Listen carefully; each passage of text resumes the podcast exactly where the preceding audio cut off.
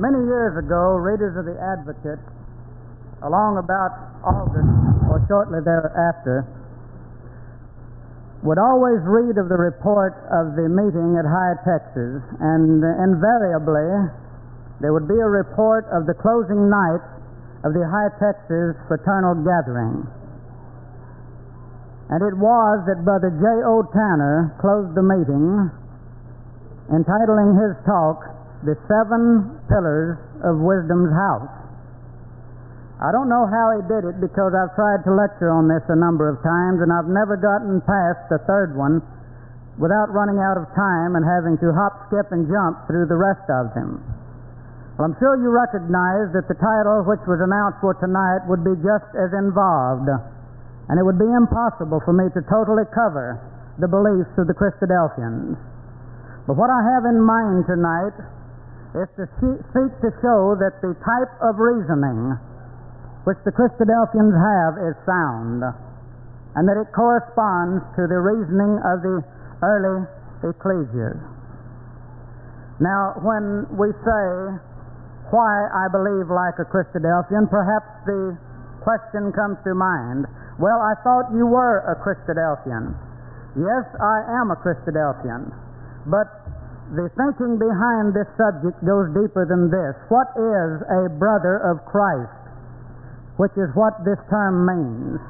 It occurs in Colossians 1 and verse 2 and translated brethren in Christ. I'm sure we all are familiar with the episode which took place in the uh, 15th chapter of Matthew, where someone said to Jesus, Thy mother and thy brethren await outside to speak with thee. Not meaning to do any disservice to his mother, he took the opportunity to teach a valuable lesson concerning these terms. And he said, He that doeth the will of my Father which is in heaven, the same is my Father, rather my mother, and my brethren. Well, let's look again at the text which was read in our hearing at what he says. Verse 16, we read, Jesus answered them and said, My doctrine is not mine, but his that sent me. If any man do his will, and uh, he had said in Matthew that he that doeth the will of my Father which is in heaven, the same as my brother and my mother, and etc. So we cannot possibly do the will of our Father and be a brother of Christ, except we know the doctrine, as he says here in the seventh chapter of John and verse 17. Now, those of you who have known me for some time know that I usually speak on fundamental subjects. And this is sometimes a source of a little bit of ribbing. As a matter of fact, one brother will recall that he ribbed me a little bit this evening about being uh, about speaking again on a fundamental subject. I'd like to say something about the fundamentals as well as my manner of speaking, which uh, I know a number of other brethren who do the same. Now, speaking of the method whereby a false doctrine is mentioned, and seeking to show it in error, showing the truth of the matter. This is not entirely unscriptural because if we will turn to the first book, first chapter of the book of the Galatians, we find there where the Apostle Paul did exactly this thing, and he says, I marvel that you are so soon removed from him that called you unto the grace of Christ unto another gospel, which is not another. And he says that there be those that would pervert the gospel of Christ. And he says, Whosoever teaches another gospel other than what they had received from him, let them be accursed. He didn't draw back from calling attention to false teachings. In uh, 2 Timothy 2, verses 15 through 17, he mentions that we should study to show ourselves approved unto God, a workman that needeth not to be ashamed of his work, rightly dividing the word of truth. And he goes immediately into a couple of uh, former believers who were teaching a false doctrine. And he says that their names were Hymenaeus and Philetus, and that they were teaching that the resurrection was past. So they did not shun to uh, call attention to the fact that there were false doctrines in the world, As a matter of fact, I believe that it's important that we educate our children to the fact that our teachings are not the only teachings current in the world. If we do not, when they chance to come upon playmates or their schoolmates as they grow older, and we have only taught them the positive side of the question, suddenly they find out there's another side of the question and they don't know how to cope with it and how to refute it. Already my children are coming to me, speaking of their playmates and their schoolmates and the difference in doctrine.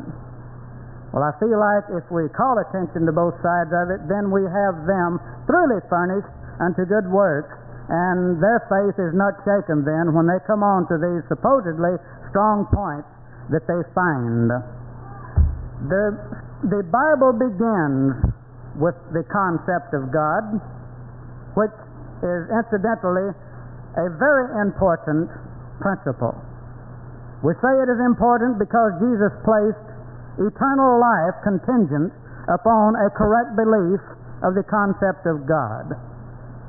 We see this when he was in the Garden of Gethsemane and he was praying to his Father, as recorded in the 17th chapter of John. And in verse 3, he said, And this is eternal life. Notice how important it is if we would deem uh, eternal life to be important.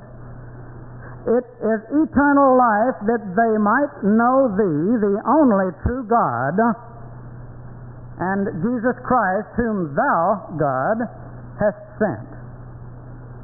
Now, if we look at this episode with the idea in our mind that uh, this was a second part of a triune God, kneeling there, speaking to another part of a triune God, it is very difficult to understand his words.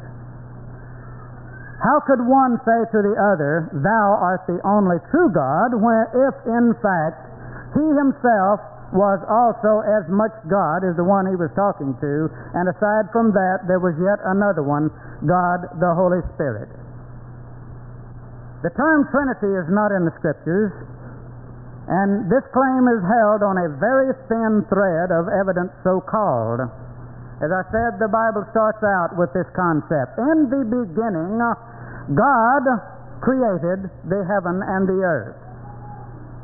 Trinitarians seize upon the word God here because it comes from the plural noun Elohim.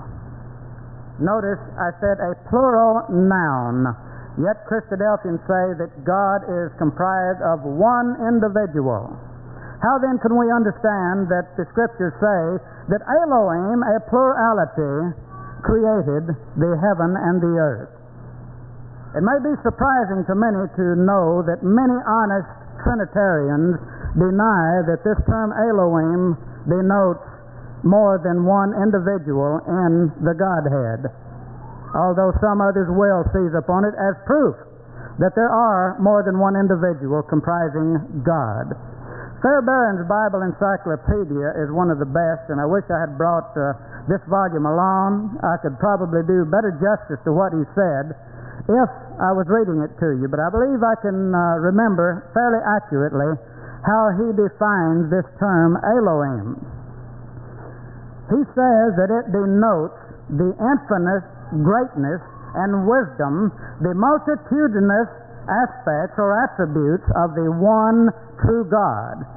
And he admits that many Trinitarians seize upon this word to seek to prove the Trinity, but he said the word in itself does not prove any such thing. Now, under the word Trinity, Fairbairn will tell you that there is such a concept in the Godhead. But he was honest enough to uh, admit that the term Elohim does not teach it, that it simply calls attention to the many attributes that God has. Now, the children of Israel, when they were brought out of Egypt and they were in the wilderness going toward their own land, God called their attention to the fact that He would not be worshiped as a plurality, Therefore, harmony tells us that uh, the first verse in the Bible could not contradict what he told the Israelites in the uh, fifth chapter of Deuteronomy, rather, the sixth chapter in verse 5. There he says, Hear, O Israel, the Lord our God is one Lord. So here we can understand that whatever God is, and that's Elohim as well, it's comprised by one being because Yahweh is a singular noun. It's the memorial name which he gave Moses at the burning bush, uh, bush rather. Now, returning to uh, the concept of Elohim, it's uh, very interesting that I lectured on this subject at uh, Rockford about four years ago, and Brother Alex Kay was present we talked afterward, and he said, You know, it's interesting that uh, you came up with this uh, concept because I talked, he said, to a Jewish rabbi. And he said that there was no other word that could properly describe the God of Israel because he has so many attributes. Whereas the gods of the heathen around them, they had a God for everything. They had a God for fire, but uh, that was all he was, a God of fire. A certain attribute was ascribed to him. And on around, different nations had different gods so called. And they attributed different attributes and uh, powers to them. But God, by using this term, which called attention to his multitudinous attributes in himself, him only, this would tell the Israelites that what the heathen around you take many gods to comprise, you have one individual that is more powerful and has more attributes than all of them put together. Let's turn, if you will, to the 45th chapter of uh, the prophecy of Isaiah. Here we get an oft repeated phrase uh, because God seems to be trying to get a definite message and using the method of repetition to Israel across to them that they should not expect to find a multiplicity of gods having power over them. Well, I believe I, I went a little too far along. Let's uh, look in the 43rd chapter first and begin with verse 10. God says to Israel, Ye are my witnesses, saith the Lord and my servant whom I have chosen, that ye may know and believe me and understand that I am He. Before me there was no God formed, neither shall there be after me. I want you to notice the uh, repetition of the singular pronouns here. The Bible has the most correct language that I have ever seen. Now, if there was more than one individual, if there were more than one individual involved here, the plural pronouns we and us would be necessary. But you never find that. You find the singular.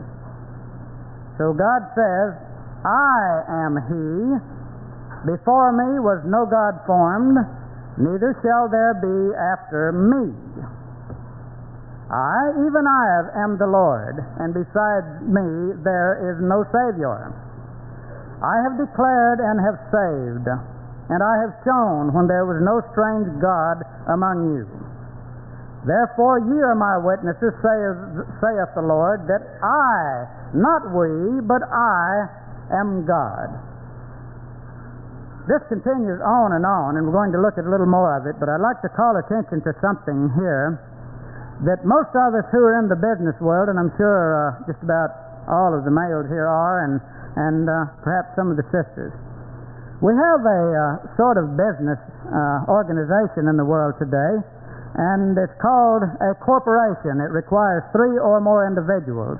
It's just coincidental that three is the number that it takes because this doesn't teach the doctrine of the Trinity, and it's a wonder that the Trinitarians haven't grabbed hold of it because they need proof so badly.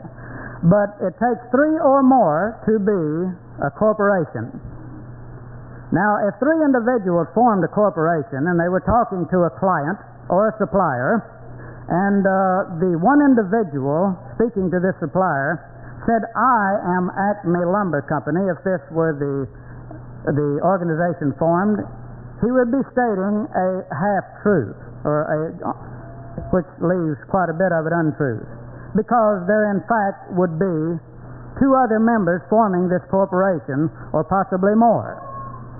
To use proper uh, terminology, he would have to say, we, this gentleman and this gentleman and myself, We form, we comprise Acme Lumber Company, properly using the plural term, but you never find that in Scripture.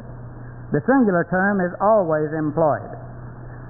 Verse 12 says, I have declared and have saved, and I have shown when there was no strange God among you, therefore ye are my witnesses, saith the Lord, that I am God. Therefore, before the day was, I am He, and there is none that can deliver out of my hand, and who shall hinder it? In your leisure, if you will take the 44th chapter in verse 6, verse 8, I'm going to read you verse 24 because it's very important. Thus saith the Lord thy Redeemer, and he who formed thee from the womb. I am the Lord who maketh all things, who stretcheth forth the heavens alone, who spreadeth abroad the earth by myself. Doesn't sound like a trinity of persons did it. And it seems certain to me that when we read Genesis 1 and 1, in the beginning God created the heaven and the earth, that he's speaking of the far distant past when the universe was created. And here he says he did it alone, though it's certain in later dispensations that he has used angels to carry on his work. But here he says, I spread abroad the earth by myself. What was the apostolic concept of God? Was it any different than that which we have found in the Old Testament? Or that Jesus manifested when he said in the garden that uh, this is eternal life, that they might know thee, the only true God, and Jesus Christ, whom thou hast sent? This showed that Jesus was in perfect harmony with the Old Testament concept that there was only one individual comprising what they knew as God. What about the apostles? Well, we have this in the eighth chapter of 1 Corinthians, where the apostle Paul says, speaking of the world around them and uh, superstitious paganism, he says, uh, To them there are lords many and gods many. They also had a God for just about anything that you could imagine. But he says in uh, verse 6, But to us, that is, who was he writing to? Well, look back at the first of the book, and you will find that he was writing to the ecclesia which was at Corinth.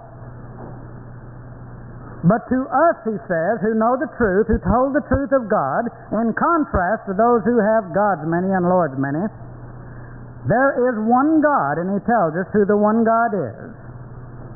To us there is but one God, the Father, he calls him. Then he says, Of him, of whom are all things, and we in him. Then in addition to that, he says, And one Lord Jesus Christ, by whom are all things, and we by him. Well, the Trinitarian says, But how about this phrase Lord? It's in the Old Testament, and uh, this proves that God has, that Jesus has been a part of this Godhead, because He's the Lord Jesus Christ. Well, how did He get to be Lord? If you look in your leisure at the, the second chapter of Acts in verse 36, the apostles tell Israel, This same Jesus whom you crucified, God hath made to be both Lord and Jesus, and Savior, rather. So he was made to be Lord. He was given this name by God, his Father. Now, in Ephesians, the fourth chapter, the text for the subject that my grandfather used to use, the seven pillars of wisdom's house, we have this same truth set forth. There are seven of those pillars which are mentioned. He says there is one body and one spirit, even as ye are called in the one hope of your calling one Lord, now we come to Jesus already in uh, the fourth precept. Yet we don't get to God until we get down to the Father, that is, until we get to the seventh precept. One Lord, one faith, and one baptism. Then finally, one God and Father of all, who is above all and through all and in you all. So we see that the New Testament concept is in perfect harmony with that of the Old Testament, believing only in the one God of Israel, the very concept which Christadelphians hold to this very day.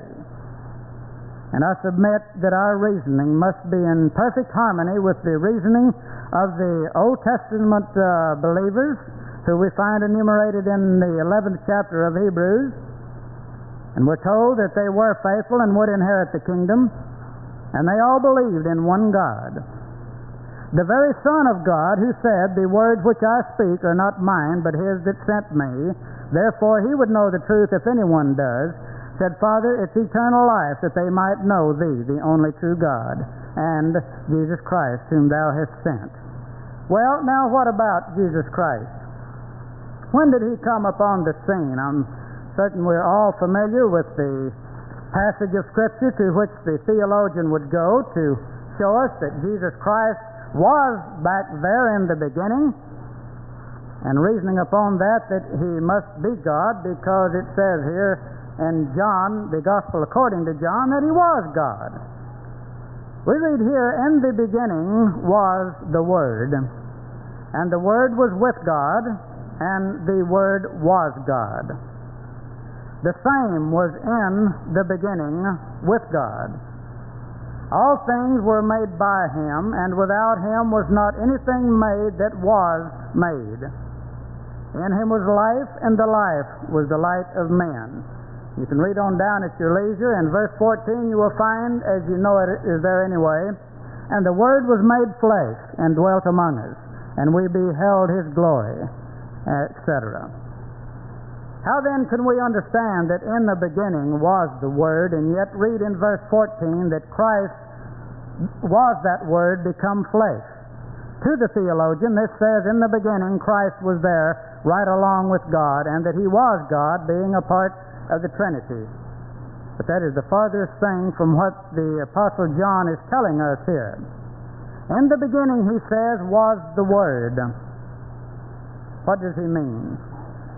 The Greek term logos, from which the word word is taken, incidentally, is translated word a number of times, but it is translated in other ways as well.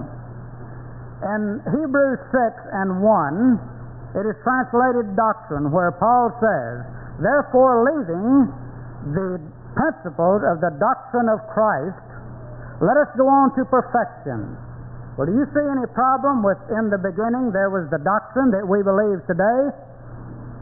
That they believed in the Old Testament era? No, I find no trouble with that whatsoever. I believe the doctrine was there. And I believe when he told the seed of the serpent that I will put enmity between thee and the woman, and between her seed and thy seed, and he shall bruise thy head, and thou shalt bruise his heel that Christ was preached there, that his truth concerning him was uttered. And incidentally, this word logos is translated both preaching and utterance. In uh, 1 Corinthians 1 and verse 18, the Apostle Paul says, The preaching of the cross is foolishness to them that perish, but to us who are saved, it is eternal life. So, in the beginning, there was preaching as we know it now, the hope of redemption was certainly given there in the Garden of Eden, and so therefore Logos was in the beginning, because that word translated preaching there is Logos. In 2 Corinthians 8 and 7, verse 6, in verse 6, Paul tells the Corinthians, he says, You abound in a number of things, and among those was utterance. That word utterance there comes from Logos. And it's interesting that under the uh, early part of the book of John, the Gospel according to John, that Scofield, who was a Trinitarian, said that uh, this word logos is uh, peculiarly uh, fallacious, and uh, he says that it primarily means, uh, let's see if I can very quickly, a thought or a concept. This is the primary meaning. Now he says the second, con- the secondary concept of it is the utterance. Notice the word that he uses, and it's it's in perfect harmony with the teaching of the uh, the Greek word. the utterance of that thought or concept. Well, I see no problem with that concerning the Word being in the beginning, because I believe in the beginning when God uttered the truth to the first human pair, that Logos was there. Again, there's no problem. It is also translated tidings in uh, Acts 11 and 22.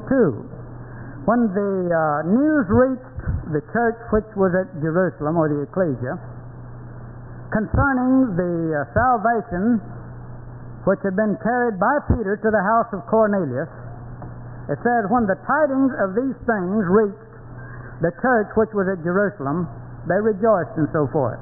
Well, tidings there comes from Logos.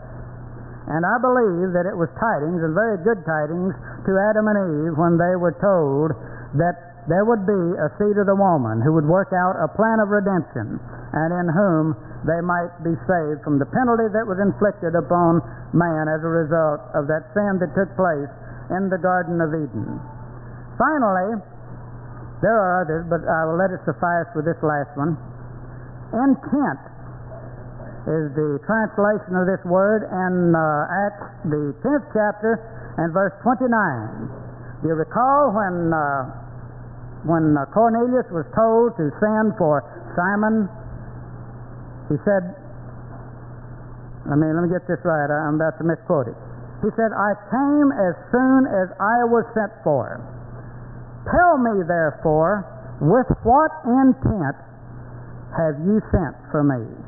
Well, don't we believe that God had intentions back in the Garden of Eden when He uttered these truths, gave this promise, which was tidings to Adam and Eve? Yes, in the beginning was the Logos, and they all pointed forward to Christ. The Lamb which was slain so that the skin, the covering, might be taken, was representative of Christ, and there was Logos.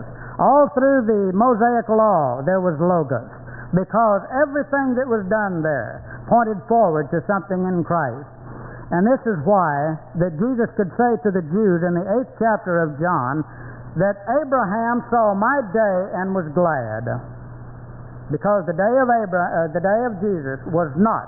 It is not taught in the scriptures to be concurrent with the day of Abraham. And I'm speaking of Abraham in his mortal walk. What is the day of Christ? Well, turn with me to the uh, second epistle to the Thessalonians and the second chapter. Here we're told by the Apostle Paul that that day, what day? Well, the day of the Lord, would uh, not come except there come a falling away first. That's verse 3. Let no man deceive you by any means, for that day shall not come except there be a falling away first. Now, what day? We'll look in the previous verse and we'll find out. Be not soon shaken in mind or be troubled, neither by spirit, nor by word, nor by letter as from us, as that the day of the Lord is present. Now, this is the new uh, Scofield rendering, and uh, yours will read, The day of Christ is present or at hand. All right, the day of Christ that is in view here is future. If it's at hand, it is not past by several hundred years, so that Abraham could look in his time and see uh, Christ and say, Well, this is the day of Christ, and I'm really glad about it.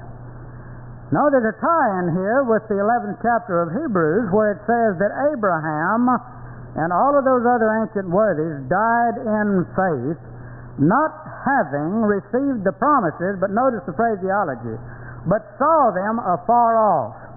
Well, didn't Jesus tell the Pharisees in John 8, Abraham saw my day and he was glad? Well, this shows that it was afar off in the future. Let's look at Philippians, the first chapter.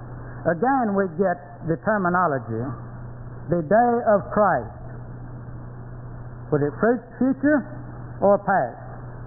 In verse 6, Paul says, Being confident of this very thing, that he who hath begun a good work in you will perform it, will perform it until the day of Christ. So it was future. This is the day that Abraham saw. This is what made him glad, seeing the future day. So, the day of Christ is what we are looking for. Look at verse 10. Jot this down because we're not going to read it. I'm going back to John 1. Then uh, chapter 2 and verse uh, 16. All right, back dealing again with in the beginning was the Word. There's a further problem here that we need to resolve because it says the Word was with God and the Word was God. You recall a few moments ago we quoted from uh, some of the places that are translated in different ways. One of those was from 2 Corinthians, the 8th chapter and verse 7, where utterance was said to be logos. Well, utterance there was said to be one of the attributes for which he was commending this ecclesia at Corinth. So, uttering the truth was one of their attributes. Can we say of God that one of their his attributes is not utterance and preaching as well, since he did give these promise, promises and no promise has ever been given but what it came from him as a continuation of what he began in the beginning. Well, if utterance is an attribute of the ecclesia at Corinth, it certainly is an attribute of, of God. If utterance also can said to be with him and be him in the beginning. Well, it poses no problem for me, certainly. If, ut- if utterance can be said to be one of the attributes of God, we have in uh, 1 John, I believe it's the fourth chapter, love is said to be one of the attributes of God. And their love is spoken of as though it was God Himself. I believe it's verse 12. Uh, I, am not certain, but it, that will be very close. He says, He that loveth not, loveth not God, because God is love. Well, certainly we don't understand by this that love is the God that created the heaven and earth. This is one of the attributes which He has. Therefore, if God is love, then love is God. How, why is there a problem then saying that Logos there is God or utterance or whatever? If love can be so closely associated to God, that it can be spoken as it were Him Himself. Well, what about His promises? His very word. Now, in the 34th chapter of Exodus, Moses told the angel, of course, who was appearing to him, that when you made promise to Abraham, you swore by your own holy name, and this was a representative of God, and it was Yahweh who made the promises, of course, through his angel. And he says, You swore by your own self. Later, the Apostle Paul says, For when God made promise to Abraham, because he could swear by no greater, he swore by his own self. So the promises which God made were sworn upon his holy name, and they are so closely associated with him himself that certainly they can be said to be God if love can be said to be God, or if God can be said to be love. Well, this God that we have been talking so much about tonight had a definite plan in mind when He created the heaven and the earth. Of the earth, He says in the 45th chapter of Isaiah, He says, I am the Lord. Notice that singular noun, pronoun again. I am the Lord who formed the earth and made it. And then it says, it changed to the third person. It says, He hath established it.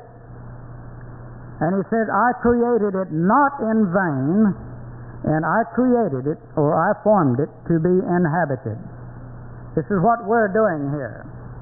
When God placed the first human pair in the Garden of Eden, we find that He told them, Be fruitful and multiply and replenish the earth.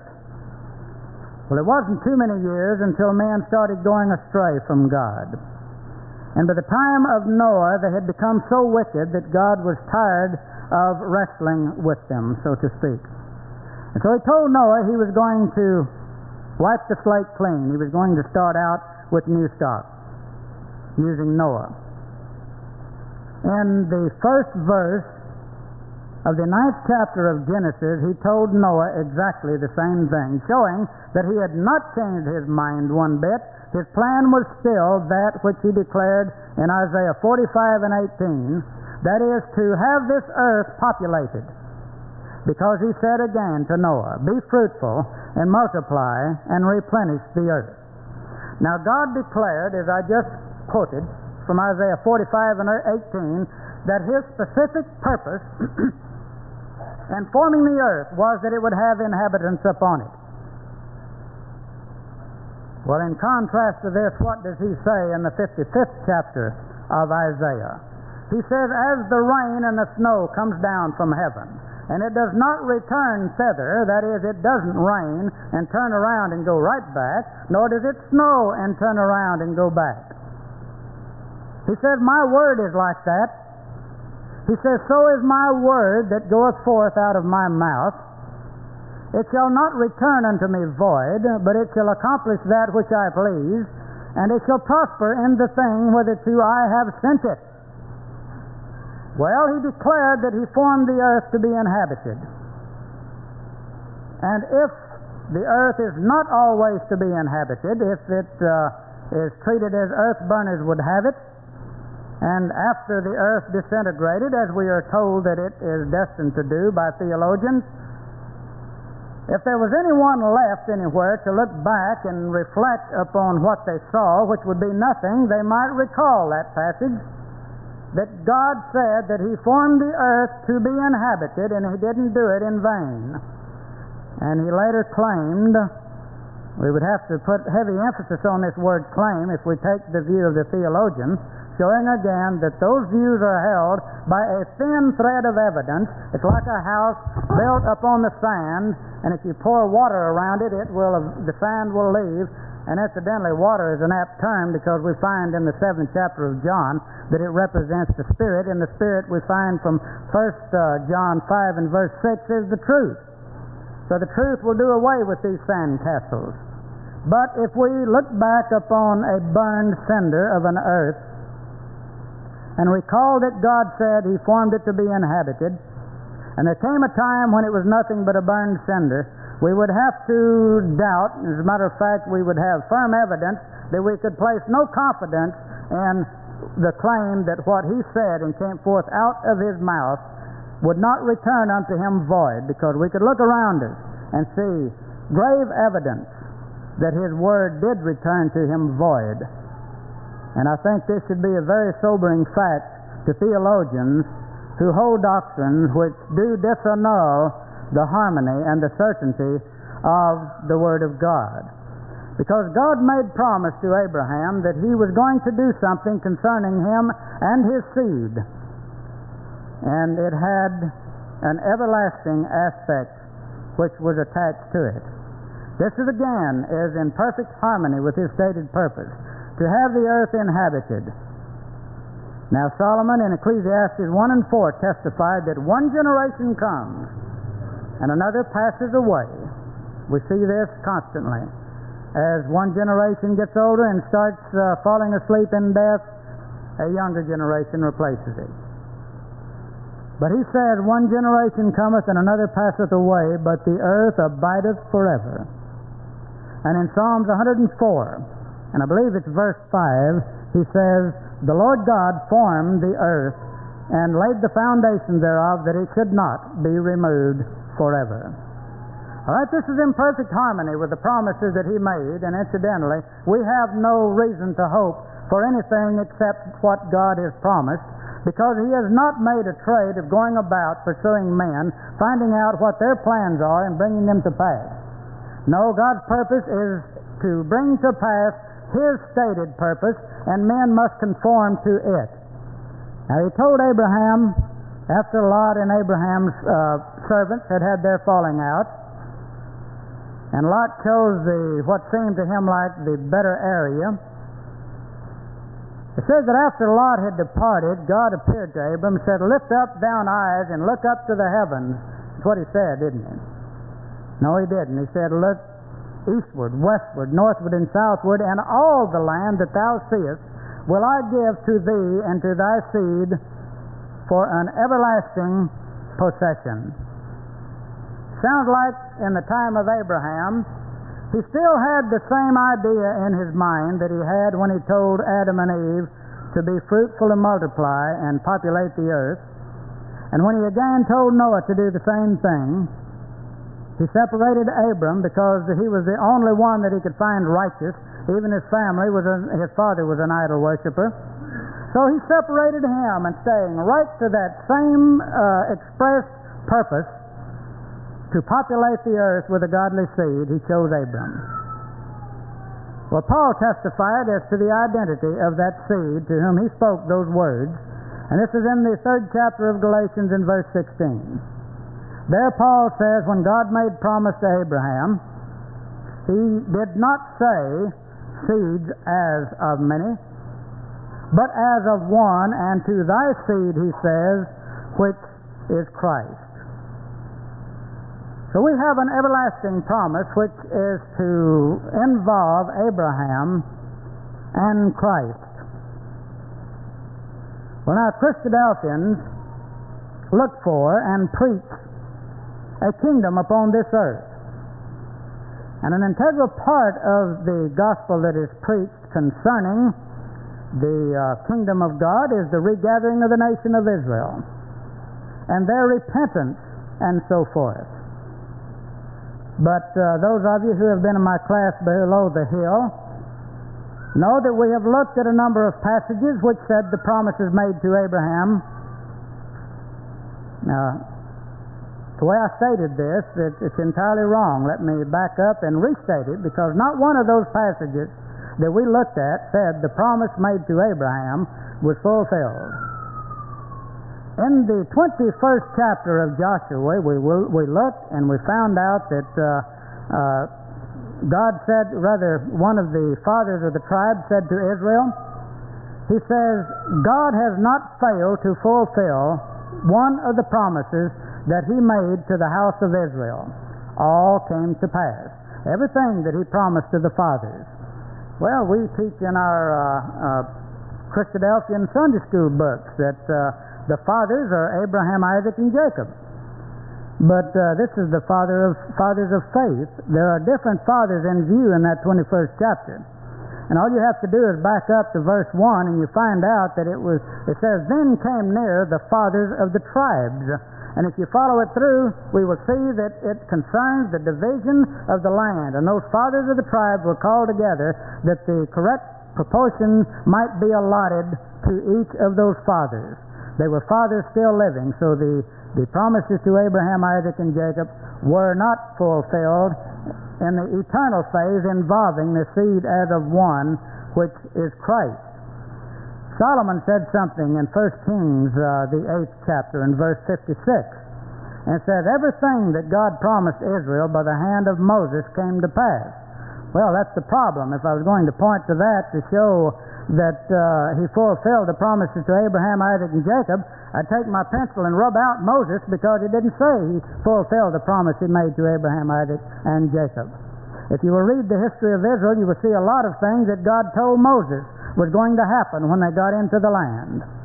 In Nehemiah, the same thing is said that to thy seed I said that I would give the land of the, the Amorites, the Girgashites, the Perizzites, and there are about seven nations mentioned. And he says, You have performed your word, for you art righteous. But it only says, To thy seed. And in the 15th chapter of Galatians, God says that to thy seed, speaking now of the seed as of many, I have given this land. Well, since we read that Abraham received none inheritance, this is Acts 7 and 5, received none inheritance in that land, he certainly lived in it, so the temporal living in it was not the, what was promised, but eternally he did not receive any inheritance in it. No, not so much as to set his foot on, though he promised that he would give it to him when as yet he had no seed. Well, how do we understand passages on one hand when it says all things that he promised to Israel came to pass, and then that Abraham did not receive the promises? First of all, the promise that God made to natural Israel through Abraham, it had an eternal aspect as well, but it was conditional. If we look at the 28th chapter of Deuteronomy, he said, If you hearken unto my voice and keep my statutes and my commandments, then all of these blessings shall come upon you. So moving down to about verse 13, but he said, If you do not hearken to my voice, then all of these curses shall come upon you. And continuing all the way through the 30th chapter of Deuteronomy, he tells them that he will scatter them among every nation under heaven. In other words, as long as you are obedient, you can possess this land until your Messiah comes to you. And then he takes the kingdom forever. And then would begin the phase that he promised to Abraham and to Christ. That was unconditional. We're told in Galatians 3 that the promise that was 400 years after uh, the law, rather, that was 400 years after the promise, could not make the promise of none effect. In other words, living in the land under that law did not change the promise. It had nothing to do with the law, except that Israel would be driven out if she broke it. But that promise to Abraham and Christ eternally would be fulfilled regardless of the law and what was done under that law. And so we do look and we preach, we utter, we recognize the intent and the tidings of God when we believe that God will regather Israel as we see it happening today, and our hearts thrill when we see what's happening over across the waters with them because we know that this is a fulfillment of prophecy, and we're blessed in knowing what is yet to happen there. And part of that glorious blessing is that He plans to establish a kingdom upon this earth which will bear rule over all the earth, and we have a promise that we over, if we overcome, we can sit with him in his throne as he overcame and has sit down with his father in his throne at the time he made the, the uh, address to in Revelation 3.21 and incidentally is still sitting at the right hand of his father. Well, this corresponds exactly with another promise that God made. So as we look at this, we're going to see again that God's original intent to populate the earth and finally, of course, to have an immortal, incorruptible, population on this earth. It has never changed from Eden to now and into the future. It will not change because His Word does not return unto Him void. It accomplishes that which He pleased. Well, in the seventh chapter of uh, 1 Samuel, God sent Nathan to David and says, Tell him that I took you from the sheepcote, from following after the sheep, and I made you king to rule over my people Israel. And he said, You desired to build a house for my name. And another passage he had told him, this is over in uh, 1 Kings, he says, You've been a man of war and you've shed blood, therefore you will not be the one to build a house for my name. But I tell you, I will build you a house. He says in verse 9, I believe it is, Moreover, now notice the, uh, the declared intention to regather the natural nation of Israel, Israel fleshly Israel. Moreover, I will plant, uh, rather, appoint a place for my people Israel that they may move no more. He says a little further down that he shall build an house for my name. We find over in the last nine chapters of Ezekiel a description of that house. And we find in the 11th chapter of Mark that Jesus, in driving out the money changers, declared that it was written that my house shall be a house of prayer for all nations.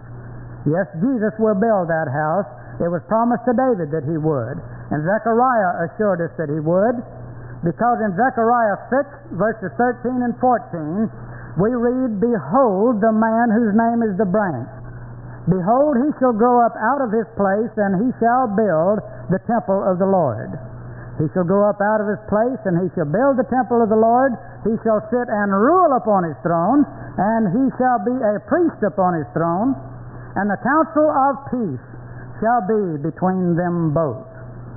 Well, over in uh, 1 Kings 9, and uh, also I believe it's in Second Chronicles, I forget the exact chapter, Solomon is spoken of uh, as uh, being promised that he would do these same things. Well, just as we have a uh, conditional phase of the Abrahamic promise, which was eternal in intent, but it was conditional as to where, whether it would be unbroken until the time of the uh, Messiah. In other words, what I'm saying is that the promises which mention Solomon by name were very conditional because David said to Solomon, Now the Lord God said to me, If Solomon will keep my statutes and my commandments, then I will do all these things. And he enumerates what God had said to him that he would do for Solomon. But he says, If he does not hearken unto my law, and he forsakes me and bows his knees to other gods, then I will rend the kingdom from him. And this happened. So therefore it was conditional. But was this the promise that God made in 2 Samuel 7? Absolutely not, because by inspiration we have identified for us the identity of that seed of David. This is in the uh, this was given rather on the day of Pentecost and recorded in the second chapter of Acts.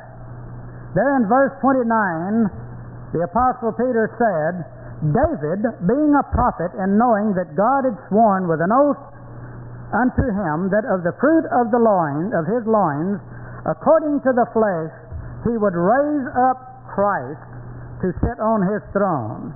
So we're not left to our own imaginations as to who this was. Inspiration tells us that it was Christ, in fact.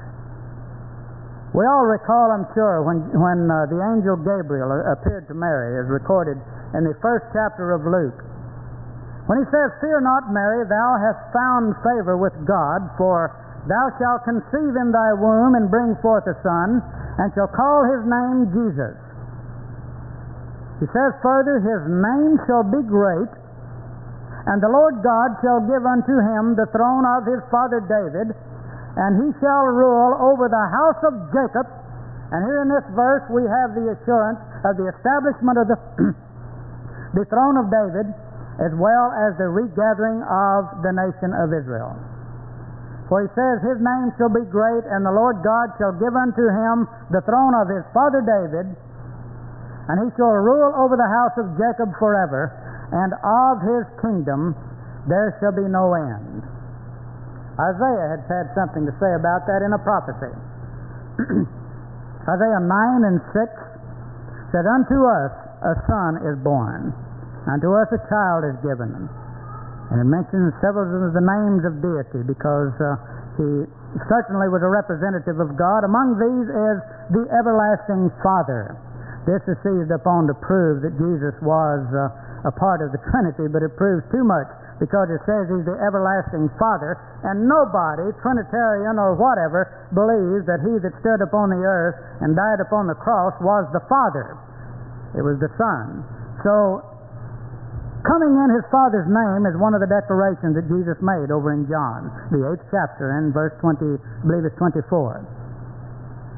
So Isaiah says, Of the increase of his government and peace there shall be no end upon the throne of David and upon his kingdom to order it and to establish it with judgment and with justice from henceforth or that time even forever upon the throne of David. So we see prophecy verifies the promise that God made to David. Finally, in Acts 13, let's take a look. Beginning with verse 21, uh, here Paul is giving a uh, condensed history of Israel, talking to the Jews, the various sects of them. And he said, afterward, uh, after Saul, that is, uh, after Samuel the prophet, rather, they desired a king, and God gave unto them Saul, the son of Kish, a man of the tribe of Benjamin, by the space of forty years. And when he had removed him, he raised up unto them David to be their king, whom also he gave testimony and said, I have found David, the son of Jesse, a man after God's own heart, who shall fulfill my will. Now, verse 23 says, of this man's seed, that is David, hath God, according to his promise, raised unto Israel a Savior. And as I said when I began, you can barely scratch the surface on such a subject because the entire body of the precepts which we hold would be involved, and uh, it would take many, many lectures to cover it. But I hope tonight that we have been able to vindicate the uh, method of uh, reasoning in the scriptures which we who say we are the brethren of Christ, that we do as Christ did and rightly divide the words of truth, and that we do as his apostle Paul did, who said to uh, Timothy that uh, you should study to show thyself approved unto God, a workman that needeth not to be ashamed, rightly dividing the word of truth. So, in doing this, we must rightly divide. It's one thing to read, it's another thing to understand, as it says up here. Wisdom is the principal thing, therefore get wisdom. But with all thy getting, get understanding.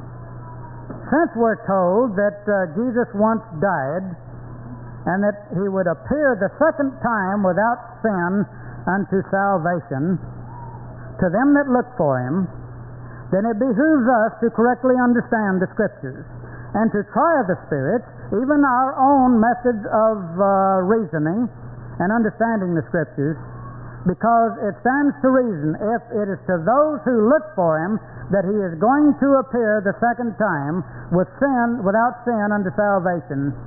Then it behooves us to look for him and find out what the truth is concerning his return what he's going to do when he returns uh, what were his uh, credentials for being the true messiah and so forth so I hope that we have not kept you too long tonight. I know it has been uh, very warm. I know it's very warm up here. But uh, it's a subject which was very involved, and I apologize for holding you, but perhaps it has been worth it, and we thank you very much.